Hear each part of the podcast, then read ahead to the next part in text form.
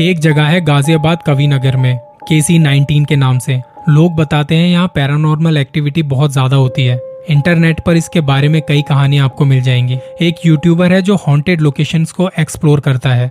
उसकी तीन लोगों की टीम वहाँ पहुँचती है और वो लग जाते हैं इन्वेस्टिगेशन करने में।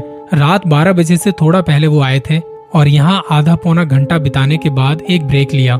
लड़के ने पानी की बोतल निकाली और पानी पीने लगा। सामने बैठे अपनी टीम के दोनों लड़कों को कहता है तुम्हारे पीछे कोई औरत खड़ी है और ये कह के वो हंसने लगता है। दोनों लड़के जब पीछे देखते हैं तो उस जगह पर कोई भी नहीं दिखता। इस छोटे से ब्रेक के बाद ये तीनों उस जगह को छोड़ के जाने को हुए।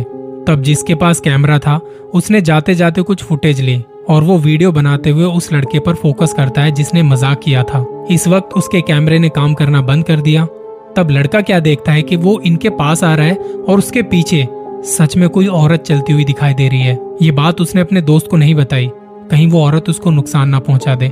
यहाँ से इसने ऐसे रिएक्ट किया जैसे इस जगह पर इनके अलावा और कोई भी नहीं है। बाहर आते ही इसने अपने दोस्त को बताया कि जब तू आ रहा था, तेरे पीछे पीछे एक औरत तुझे फॉलो कर रही थी। उस वक्त कैमरे ने भी काम करना बंद कर दिया था।